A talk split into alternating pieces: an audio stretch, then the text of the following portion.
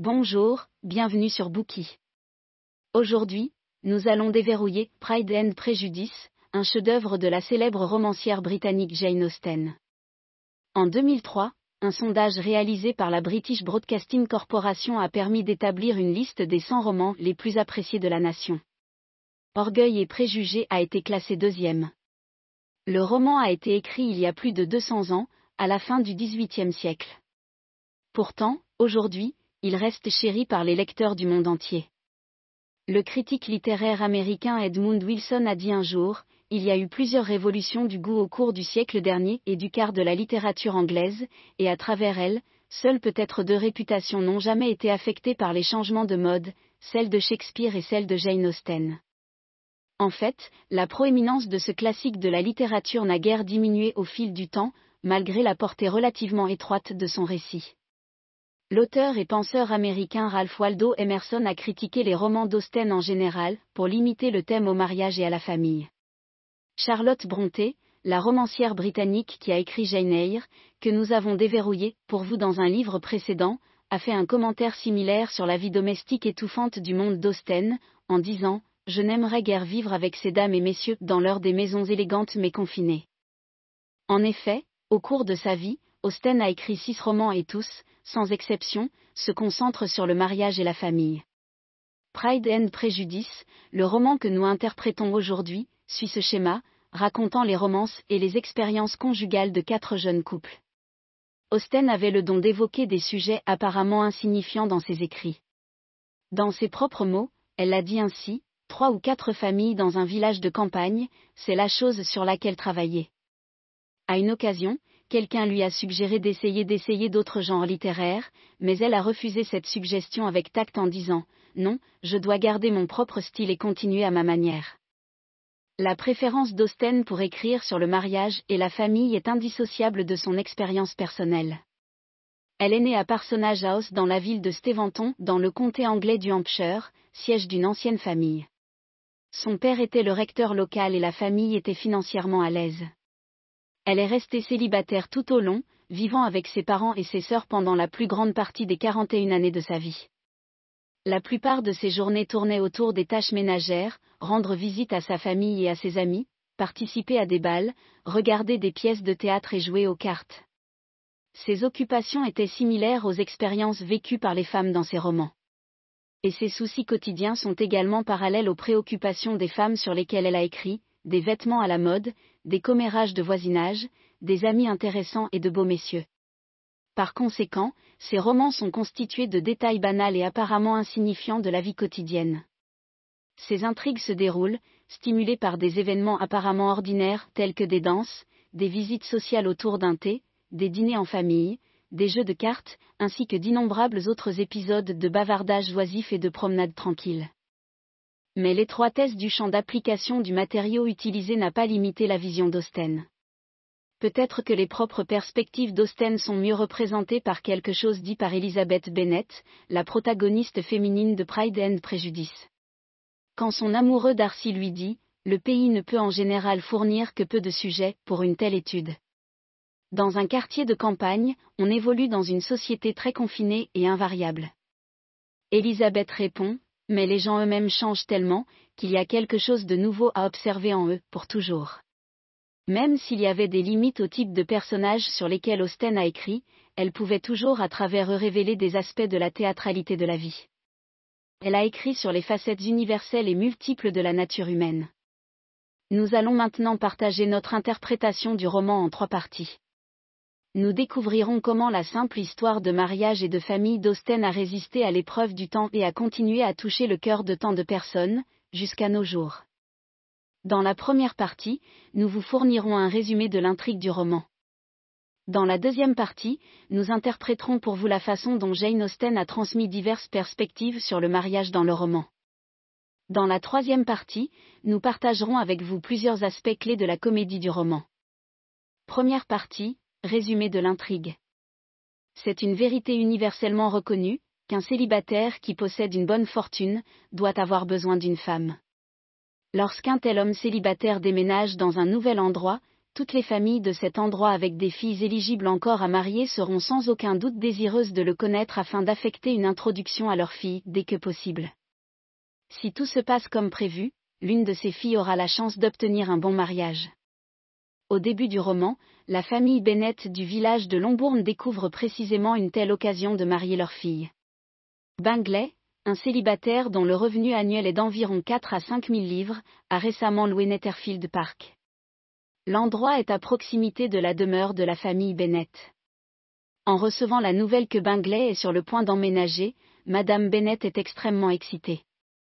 Elle est remplie d'anticipation que ce nouveau venu, un riche célibataire, s'attache à l'une de ses filles et décide de l'épouser. Pourquoi Madame Bennett est-elle si désireuse de marier ses filles à un homme ayant des biens? Les Bennett mènent une vie confortable avec des moyens matériels importants. Ensemble, la famille reçoit une allocation annuelle d'environ 2000 livres de la succession de M. Bennett. Il faut garder à l'esprit qu'à cette époque, le revenu annuel d'une gouvernante n'est que d'environ 25 livres. Par conséquent, l'empressement des Bennett à marier leur fille ne provient pas d'une incapacité à les soutenir financièrement. Quelle en est donc la raison?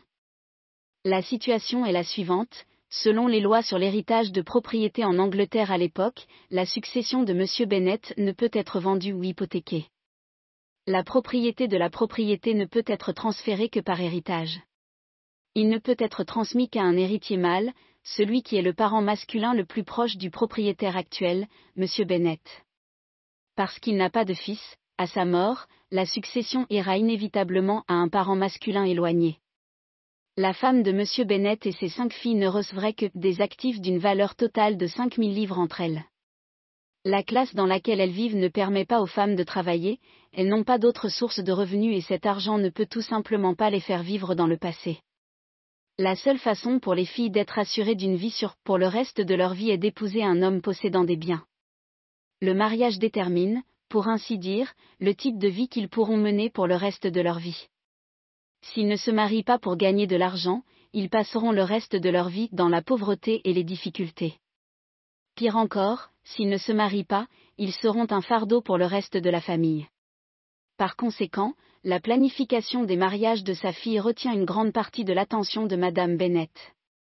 C'est quelque chose d'une grande affaire dans sa vie. Maintenant qu'un riche célibataire est arrivé près d'eux, Madame Bennett ne manquera certainement pas une si belle occasion de trouver un mari pour ses filles. Peu de temps après son arrivée à Netherfield Park, Bingley rencontre les cinq sœurs Bennett à un bal. Il est accompagné à la fête par ses deux sœurs, son beau-frère et un autre ami.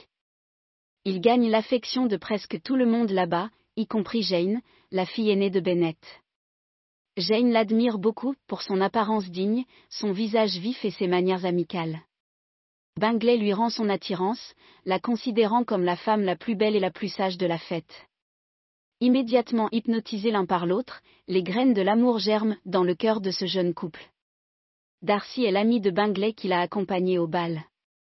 Il a une construction robuste, est raffiné dans ses traits et ses manières, et la rumeur veut qu'il commande une allocation annuelle de 10 000 livres. Techniquement, avec des attributs aussi excellents, il devrait faire tourner la tête des jeunes femmes partout où il va, mais les femmes s'éloignent de lui en raison de sa tendance à se comporter de manière arrogante, méprisant souvent les autres. La deuxième fille de Bennett, Elizabeth, ne l'aime pas particulièrement. Lorsque Bingley suggère à Darcy de rejoindre Elizabeth pour une danse, Darcy rétorque qu'il ne la trouve pas assez jolie, et donc pas digne de danser avec lui.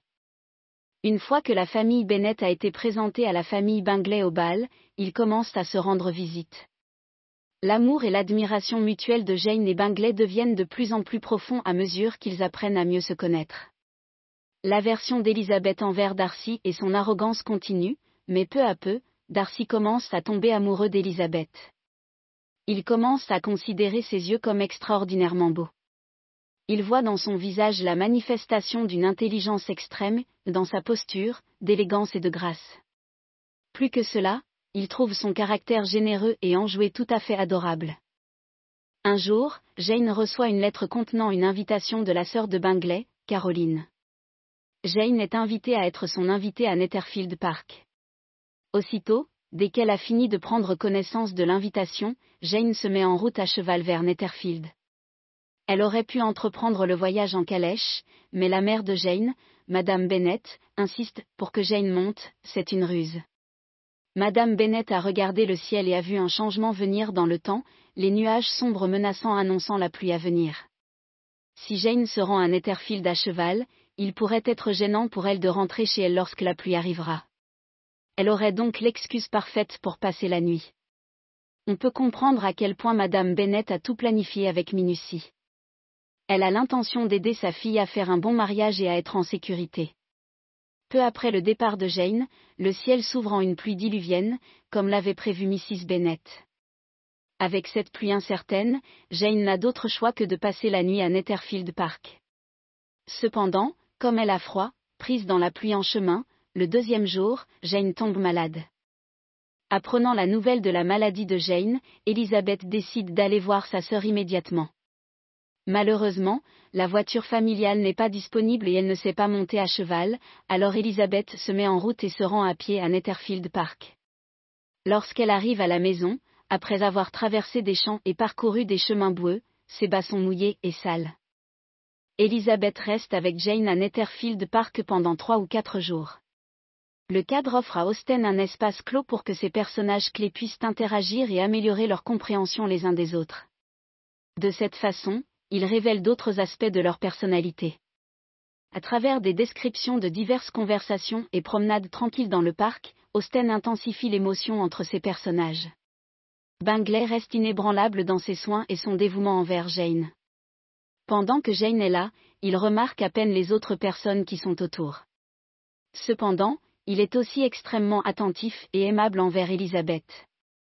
Les sœurs de Bingley semblent peu préoccupées par la maladie de Jane à la surface, et en dessous, elles ne la considèrent pas comme une question de conséquence. S'ils semblent s'en soucier, c'est simplement faire un spectacle. Elisabeth voit clair dans leur hypocrisie. Elle connaît depuis longtemps les attitudes de la sœur. Il critique également souvent Elisabeth dans son dos, commentant sa mauvaise apparence et son manque de raffinement. Il ridiculise même sa manière de marcher et se moque de M et Madame Bennett pour leur manque d'instruction. Darcy, d'autre part, après plusieurs combats verbaux avec Elizabeth, se rend compte que son goût pour elle devient de plus en plus fort. Sans le vouloir, il commence à lui accorder une attention particulière. Lorsque l'état de Jane commence à s'améliorer, elle et Elizabeth quittent Netherfield Park et rentrent chez elle. Le deuxième jour suivant leur retour, un visiteur indésirable se présente à la maison. Ce visiteur n'est autre que le cousin de M. Bennett, William Collins, le parent masculin éloigné que nous avons mentionné plus tôt, celui qui héritera de la succession de M. Bennett à sa mort. La famille de Collins n'était pas riche auparavant, mais il a une certaine sécurité par le mérite de l'attente du legs involontaire de M. Bennett. De plus, avec l'aide de sa patronne Lady Catherine de Bourg, il est devenu recteur à Hunsfort. Cette bonne position lui permet de gagner un salaire décent et lui donne une maison confortable où il peut vivre. Maintenant qu'il s'en sort bien dans la vie, il est lui aussi prêt à envisager la perspective d'un bon mariage. Qui pense Collins fera une épouse convenable? Les premières candidates qui lui sont venues à l'esprit n'étaient autres que les sœurs Bennett, toutes deux censées être belles à part entière. De plus, s'il fait un match réussi et épouse l'un d'eux, ce serait une forme de compensation pour la famille Bennett. Collins pourrait hériter de la succession de Bennett en toute impunité, sans culpabilité à l'avenir. Après avoir finalement rencontré ses cousins face à face, il choisit Jane, l'aînée et la plus belle d'entre eux. Cependant, dès qu'il apprend que Jane est déjà amoureuse d'un autre prétendant potentiel, il change d'allégeance et courtise la sœur de Jane, Elizabeth, juste derrière Jane en âge et en beauté. Cette décision, bien sûr, envoie Madame Bennett sur la lune avec joie. Elle s'imagine pouvoir marier ses deux filles très bientôt. Cependant, les sœurs Bennett n'apprécient pas du tout Collins. Collins est guindé, démodé et pédant. Il parle sans cesse de la générosité et de la gentillesse de l'honorable Lady Catherine de Bourg et de la satisfaction qu'il tire de ses jardins et de sa propriété à Hunsfort. Bien sûr, il ne néglige jamais non plus de poursuivre assidûment ses fonctions de recteur. Pendant les bavardages après un repas, il profite de chaque occasion pour prêcher aux sœurs les enseignements des saints et pontifier sur d'autres morales démodées. Ses sermons après le dîner sont tels qu'Élisabeth et Jane le trouvent complètement exaspérant. Heureusement, il rencontre bientôt un nouvel ami, George Wickham, un jeune officier militaire beaucoup plus sympathique. Ses interactions avec les sœurs sont une source de grande joie qui leur procure un excellent divertissement. Wickham est beau. En apparence, ses traits sont impeccables. Non seulement cela, mais il est aussi d'une sincérité désarmante dans ses manières et juste dans son comportement. Par conséquent, il gagne rapidement les affections d'Elisabeth. Son ouverture l'amène à confier ses antécédents familiaux malheureux à Elisabeth, cela lui vaut la sympathie. Selon le récit de Wickham, son père avait l'habitude d'aider le père de Darcy. Wickham est le filleul de feu Monsieur Darcy, qu'il aimait beaucoup. Lorsque l'ancien Monsieur Darcy est décédé, il a laissé un testament, qui ordonnait à Darcy d'aider Wickham à prendre les ordres sacrés et à devenir membre du clergé. Cependant, Darcy n'a pas réalisé le souhait de son père. Darcy était étroit d'esprit et jaloux.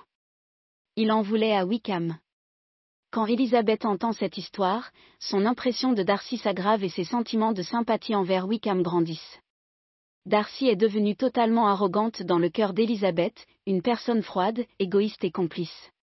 Elisabeth découvre également que la patronne de Collins, Lady Catherine de Bourgh, n'est autre que la tante de Darcy et Darcy est fêté d'épouser Mademoiselle de Bourg à l'avenir afin que les deux familles puissent combiner leurs atouts substantiels.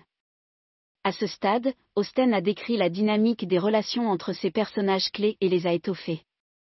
La paire de Jane et Bingley partagent une admiration mutuelle, Collins est sur le point de proposer à Elizabeth, et Darcy et Wickham débattent s'ils vont aller plus loin dans leurs relations respectives avec Elizabeth.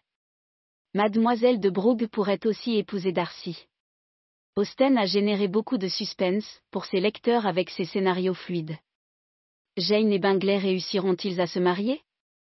Elizabeth pourrait-elle accepter la proposition de Collins? Darcy et Wickham poursuivront-ils Elizabeth à la place? Continuons et voyons comment l'histoire se déroule.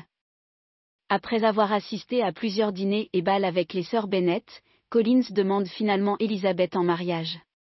D'une manière tout à fait naturelle, il expose les trois raisons pour lesquelles il veut l'épouser. Il confie généreusement à Elisabeth que, si elle dit oui, il n'aura aucune demande concernant sa dot.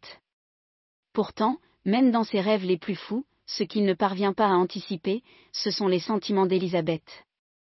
Il ne pouvait tout simplement pas concevoir qu'elle ignorerait toutes ses qualités exceptionnelles. Elle rejette sa proposition bien intentionnée car, comme elle le dit, les sentiments à tous égards l'interdisent. Lorsque Mrs. Bennet voit sa propre fille, incapable de voir ce qui est le mieux pour elle, ruiner l'opportunité et le potentiel d'un excellent parti, juste comme ça, elle est enragée, tellement enragée qu'elle tombe malade. Pourtant, malgré cette proposition ratée, Collins n'abandonne pas sa quête d'une épouse. Très vite, il change à nouveau de cible. Cette fois, il dirige son intention amoureuse vers la bonne amie d'Elizabeth, Charlotte Lucas. Collins lui transmet ses sentiments et ses intentions. Cette fois, ses avances sont beaucoup plus réussies. À peine deux jours s'écoulent avant qu'il ne conquiert le cœur de Charlotte. Il demande sa main en mariage et elle accepte. Lorsque cette nouvelle parvient à Elisabeth et Madame Bennet, elles sont toutes les deux furieuses, Elisabeth, parce qu'elle ne peut pas croire que Charlotte soit réellement tombée amoureuse d'un imbécile comme Collins, Madame Bennet parce qu'elles ont laissé échapper une si excellente opportunité de mariage, pour rien. Comme le dit le proverbe, les mauvaises choses viennent toujours par trois.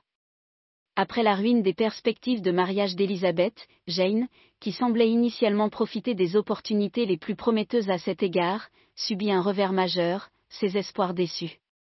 Jane avait reçu une lettre de Caroline, l'informant que toute la famille devait passer l'hiver à Londres et ne reviendrait pas à Netherfield Park de sitôt. Jane se rend bientôt à Londres et tente de rendre visite à Bingley.